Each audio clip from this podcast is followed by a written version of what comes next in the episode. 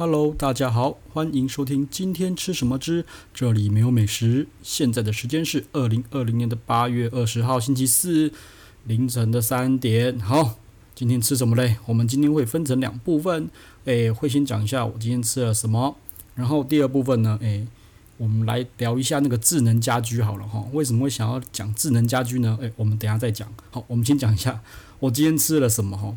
诶今天呢一醒来大概两三点左右吧，嘿就呃翻来覆去哈，不知道吃什么，也懒得去叫那个叫外送了。然后突然想到，哎、欸，那个呃胡子汉堡啊 ，Burger and Co 哈，这间那个汉堡店，美式汉堡店，我很爱的。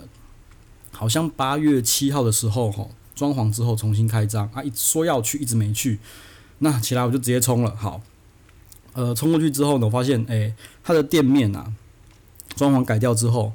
直接就大辣辣的挂着皇后汉堡哈，它原本叫做胡子汉堡，现在变成皇后汉堡。那英文名字呢还是没有变，叫做 Burger and Co。那这间汉堡店其实我之前真的超爱，甚至我觉得台北最像最像样的美式汉堡就是它了。OK， 好，那整个店面变得非常的明亮，然后呢本来是很深的哈，就是它从前面到后面很深，变得现在很浅。很浅，就是一个变成是前面进去之后，三张桌子，在后面就柜台，然后在后面就是整个封起来，那个封起来后面就是厨房了。OK， 好，那你可以在柜台那边洗手，对，他似乎已经 不, 不想开放厕所给外人使用了，哎，感觉是这样子的。那不错啦，其实那个装潢很明亮，坐起来也舒服。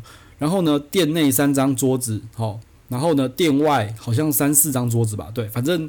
那间店蛮多外国人去吃的啊，他们都喜欢坐外面聊天啦。外国人就喜欢晒晒太阳嘛，不喜欢那么热的天。哎、欸，不对，不像台湾人不喜欢热天都坐里面。对，好，那呃价位我忘了有没有改动哎、欸，对，因为我就是反正我就是点那个培根起司汉堡两百五，然后再加一份那个呃软软性可乐五十块，所以大概就是三百元哈。啊，我说真的，我吃起来，我个人觉得没有以前那么好吃了啦。大概打个八折吧，打个八折哈。说真的，先映入我眼帘的就是，它原本汉堡是用那个外面有一层纸袋嘛，就箍得很紧嘛。然后好像这次就觉得没有那么紧，就是你你咬汉堡的时候会稍微有点走山呐、啊。有些有些以前好像不会这样子，以前不会这样子。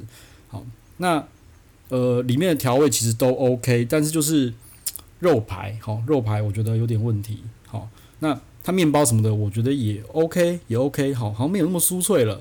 那肉排的问题就是，它还是很 juicy， 只是觉得口感似乎比较粉一点点啦，好，但是不是全部粉，就是跟以前比起来，咬起来的口感没有那么结实，好，但是我知道那个也不能太结实啊。反正我就觉得大概打个八折左右吧，跟以前的那种好吃度比起来，打打个八折左右，我觉得有点。呃，品质我觉得没有掉，就是不一样了，所以我在怀疑呀、啊，他们不知道是不是直接顶掉换老板了，对，就就不知道，因为出来帮我结账的，好像也不是他在做，他只是柜台帮忙结账的，好像就工读生一样，对。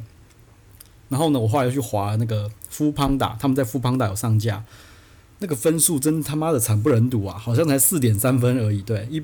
我这样讲，一般呢、啊，我在 Uber Eats 上面，我比较常叫 Uber Eats 啦，哈。Foodpanda 已经被那个 iPhone 自己卸，就是卸载了 ，OK。然后，呃 ，Uber Uber Eats 上面我会吃的，好，我都会看分数的话，大概是要到 四点七 分、四点八 分以上。那低于 四点七 就是我对那间餐厅很熟，我知道点什么菜，好，我才会去点，不然我都几乎都点 四点七 以上。然后 Foodpanda 呢？他们我觉得Foodpanda的那个条件可以松一点，大概 四点五 左右啦，吼。但是他的那个诶、欸、皇后汉堡的分数 四点三， 我就觉得该不知道该怎么讲，我觉得有，反正我觉得变差了啦，吼。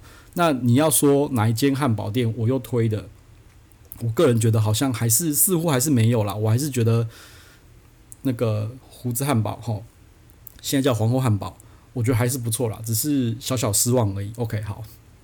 反正呢，就大概就这样子。然后我也不知道为什么这种小店然后我也懒得照，我就随便随随便照了几张，就就这样丢限动就结束了。那晚上呢，就吃那个什么，诶、欸，师大的灯笼卤味，这叫外送的。结果妈的不小心叫太多，吃得很恶心。我觉得下次要注意一下，不要灯笼卤味不能叫太多，因为好像我后面吃到觉得很油，而且我叫多不是我没有我没有肉没有叫很多哦，哦我都叫什么我都叫什么那个。诶、欸，花椰菜啊，杏鲍菇啊，丸子这种东西，所以我不是叫肉、哦。然后我就觉得它那个卤汁好像给太油了一点。然后我那次吃诶灯笼，欸、我大概叫了两百多块钱吧，我就觉得这样好像吃起来太多了。之后应该就是简单简单点，叫个一百多，这样吃吃不饿就好了。对，因为后面真的是我、哦、吃到妈快超想吐了。OK， 好，那今天就大概就吃这两个吼。那再来，我们讲进入第二部分。OK。哎，来讲一下那个智能家庭啊，吼，对，就是之前呢、啊，就是有找了朋友才会讨论了一下那个 Smart Home 吼，然后我也才知道，就是呃，台湾大哥大吼，在那个那个松烟那边啊，弄了一个体验中心啊，反正呢，就是台哥大会有一些方案吼，然后你你签了他们方案之后，他们会送你那个呃 Google Nest Mini 吼 ，Google Nest Mini 叫做呃智能音箱啊，对，智能音箱，它就是要。就是去想要弄那个智慧家庭 Smart Home 啊，反正就跟朋友聊了一下，然后呃，我发现就是呃，因为之前啊，我稍微 survey 过，但是大概三四年没有玩了，然后呢就觉得嗯，好像我对 Google Home 好、哦，它这个产品线没有很熟，结果我就去买，直接去买了一颗就是支援 Google Home 的那个产品，然后呢，昨天到了啊，我自己呢就稍微玩了一下哈、哦、啊，说真的，那时候在跟朋友在讲的时候，我就说 ，Smart Home 呢，在未来吼、哦，应该是一定要起来的啦吼、哦。但是我觉得不会是 Google， 我自己个人是完全不看好 Google 的。那时候其实我真的还没有理理解 Google Home 的运作原理是怎么样。但是那时候我就铁口直断，就说妈，我觉得 Google 不会起来。好啦，那反正就寄来了，我就今天玩了一下哦，玩了一下发现，嘿嘿，果然体验不佳，真的是体验不佳。对，它呢是呃你。买我买一个那个智能插座啦，吼，就是你可以用手机去遥控，远端遥控你的插座是开还是关。那反正你就是在上面呢，你就可以接一些，譬如说电风扇啊、一些电灯什么的，然后手机遥控。OK， 好，就是反正小小测一下啦，吼。然后呢，这个东西买来你一样要装那个智能插座自己的 A P P。OK， 然后呢，你要再从那个。呃，那个 Google Home 的 A P P 里面哈、哦，去选这个厂牌的装置哦，类似做一个连线 link 啦，然后呢 ，link link 起来了，然后也抓到智慧插座了，智能插座了，但是直接就说呃 no responding something went wrong， 啊、呃，就觉得我无法使用 Google Home 去开关我的插座，但是我却可以用它自己的 A P P。哦，去开关 ，OK。那我后来哈、哦、就想想，就是这个以 Google Home 的这种架构方式，我觉得，干这个实在是蛮不 make sense 的啦哈、哦。因为我觉得那个 Google 的那个 Home Google Home 的架构下面，它根本就是把那个所有 device 这个 last mile 的东西全部甩锅给那个做 device 的厂商，我觉得这个不太对，会造成体验不佳哈。哦我先讲一下，我就是我对 Smart Home 的架构跟理解哈，这我自己个人的见解啦哈。反正我觉得大家都同意，最后 Smart Home 的一个情形会像是像钢铁人那样子，就是我随时随地在家里讲什么话，他会帮我做什么事，叭叭叭什么嘛，对不对？好，现在我觉得最困难的一点就是找不到一个 landing point， 好让大家对 Smart Home 买单。就是我现在。诶，我为什么一定要用手机开关电灯呢？对不对？我不需要啊，我直接搞不好站起来，不用一秒就可以把电灯关掉，对不对？然后我开手机，我要干嘛？我要解锁，找到 A P P， 然后呢，再找到 device， 再按开关。你们觉得比较快吗？并不会，对，好，所以呢，我就觉得 Smart Home 从语音。角度切入哈，语音辨识的角度，语音指令的角度切入，完全是对的。好，为什么？因为语音呢是可以代替操作复杂的一些动作，能够让它变快。举个例来讲啦，我最常用手机设定闹钟，譬如说我直接跟他讲说 Hey Siri， 呃，明天早上六点叫我起床，好，他就直接设好了。啊，如果你用 A P P 设呢，你要先打开解锁你的手机，然后打开 A P P， 然后呢按加号，然后开始调小时、分钟，对不对？然后按确认。啊，我只要一个语音就可以了，甚至我可以讲 Hey Siri， 帮我关掉所有闹钟，或者说呃 Hey Siri， 帮我设定呃下礼拜几的什么什么事情，对不对？那语音是完全可以取代这种很复杂的操作指令的，所以我觉得 Smart Home 的切入点是那个语音控制，好，这个我觉得毋庸置疑。你看，像 Amazon Echo、好 Google 的 Nest 都对，好，所以这个是一个这是一个很重要的点，所以他们都有抓住。但是再来就是那些电器，目前目前的已知的电器都没有。哦，没办法控制啊，什么有的没的。哈，冷气可能还有，你可以用红外线，对不对？那我可以买一个红外线控制器，红外线控制器，对不对？去遥控冷气啊，遥控的东西什么。但是，嗯，我就回来想一想啦，就是你的生活是不是这么真的这么必要啦？哦，然后再再说呢，你要改变一个人的习惯是需要十年的。哦，我就觉得就是因为这些原因，导致现在 Smart Home 一直切不进去啦，哈，一直都一直切不进去。顶多只能够用智慧音箱切进去，但切进去之后能够控制的东西，我觉得大家顶顶多就我看到的，顶多就是他妈的三 C 宅买来玩一玩，好，买来玩一玩，然后就好像再也没有什么用了。然后或是朋友来，然后稍微秀一下，说哎、欸、我这个东西，然后讲个讲个东西，叫他开灯关灯，然后开门关门，然后什么那什么窗帘啊，什么自动窗帘什么有没的，我觉得就我看到就是这样子，一直没有真正的起飞啦，对。好，我就觉得找不到一个真正呃非常非常必要的刚需切进去哈、哦。那呃再来呢，就是我觉得 last mile 哈、哦、很重要，对。那毕竟毕竟它是 smart home 嘛，对不对？好，那我个人觉得你买的这些 device， 你控制的 device， 对不对？那些都是家电 ，OK， 但是家电不是 三 C， 好、哦，虽然说是 smart home。但是我个人觉得，你所有定义出来的能够被控端，通通都是家电。什么叫做家电呢？就是他妈你买回来，你最白痴，你就是要可以插电就可以 power on 直接用哦。虽然这不是一个很好的示范啦，对不对？应该都是要看那个说明书嘛，都要看说明书，看完再使用。但是没办法，说真的，家电几乎都是买回来上电直接用，买回来上电直接用。但是你们看看现在的 smart home 是什么？我原本以为。好 ，Google 会去解决 last mile 这个问题，就是呃，我东西买回去，我可能上电就要直接用了。我看发现，干 Google 完全没有。那为什么我会觉得他们会解决这些问题呢？因为就是之前的 Chromecast 的设定，好，说真的让我很 amazing， 因为真的是很顺，真的超顺的。所以我觉得他们是不是要解决这个东西？然后再来再来，他们很早以前他们有出一颗叫做 OnHub 的 WiFi 哈。那这颗 WiFi 里面呢，挂了一个叫做那个 ZigBee 的晶片，好、哦，但是后来没有启用，然后直接就说他们没有要 support 这个东西了，对，所以我其实我一直以为，我也很期待他们能够解决 last mile 的问题，就是呃 device 进来之后，哈、哦，就是可以简单设定这个问题，哦，但是目前就是看起来就是没有，就全部甩锅给做那些那些设备小 device 的厂商，好、哦，各厂商就是会有。不同的处理方式去做首次设定，变成是他妈的八仙过海，各显神通了。我就觉得是妈的莫名其妙哦。那这样使用者是不是每次买个新的东西都要重新学习一次设定方式？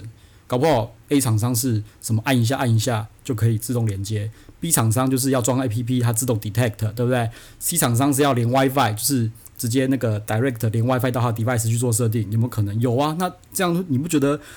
造成使用者的困扰吗？那你要那些老人家，就是没买个 device， 然后就去读那些读那个 document， 读那个手册，然后才能够完成安装吗？我觉得这个真的非常不会，完全不 friendly， 完全就是 三 C， 哦，完全就不是家电啊！我觉得你如果没办法把它做成家电，哦，那你就变成要改变使用者习性了，哦，那改变使用者习性他妈就是十年啦。那再来就是你要从哪边哪个点哪个 point 开始改变，我目前还没有看到有什么比较关键的东西能够改变使用者啦。对，然后说真的啦，我后来想一想哦， Google 会这样做哦，就是因为他们完全就是工程师的 D N A 啦，就是我之前常在讲的工程师 D N A 啦，因为他们觉得 last mile 哦太发散太难做了哦，就不想管，就直接甩锅，吼，这样最简单。他们直接从最上面、最上面的软体架构去拉，对，他们本来就是一间软体公司嘛，所以他们想要从上面去拉，我觉得也是情有可原的。但是就是他们就造成就是后后面使用者观感体验不佳啦。但是搞不好工程师他们会觉得说，干他妈我超屌，我很厉害，吼，我可以统合各家，妈的我有三万多个装置，对，那、啊、他妈体验不好有什么屁用了？哦，我绝对不是因为Google 不录取我，哦，我才这样干掉的，哦。基本上，我觉得 Google 完全就是不会做产品的公司，但是他们的黑科技很强，哦。他们，我觉得他们专心做黑科技就好了。他们的产品，哦，真的是我刚刚才发现我的那个 Pixel 三，妈的直接爆电池，整个壳爆开，我是觉得超北宋的，因为那只手机我只有在做测试，我什么根本没有在用，这样放着也可以给我爆电池，哦，真的是好那。我觉得啦，我先我没有试过 Google 的那个 Apple 的 HomeKit 哈，我觉得在使用者体验上面 ，Apple 他妈真的是没话说。好，说真的，我第一次哦买那个 AirPod 的时候，我真的是吓到，你知道吗？因为他们有任何一张说明书，我拿到 AirPod， 然后一打开那个上面的盖子，我的那个 iPhone 妈直接弹出来说：“你是不是要配对？”这个叫做，这才就是家电好吗？这才叫做使用者体验，这才会才帮他普及啊！我就觉得这样子才对啊。那那 Google 你就是，我觉得他们很常在自嗨啦，反正工程师就很常自嗨，嗯。然后像之前也是弄了一个那个什么呃什么 A R 的东西啦，然后就直接绑在 Pixel 的相机里面啊，我就觉得他妈那个东西我玩个两三次，我可能就不会再玩了，因为真的很无聊啦，我不知道干什么，反正就是。诶，可能就是一个美国队长啊，或绿巨人浩克啊，对不对？然后就你在照相的时候，就放了一个绿巨人浩克在里边，他根本就没有把它真正用在什么 Prada 产品上面，就他妈真只是做自嗨而已。我真的就觉得做就是做自嗨而已，所以我觉得对 Google 没有很，我觉得在 Smart Home 这边，我觉得他们也不会起来啦，因为真的体验太差了啦。啊啊，我觉得会起来的啦，目前看到。看看是不是阿玛龙有有有机会啦？那 Apple 的脚步做得很走得很慢，我不确定是为什么，反正他们每次都很慢，但是 Apple 就是慢慢来，慢慢来，他们一定要把使用者体验顾好。哦，他们体验没有顾好之前，他们是不会出的。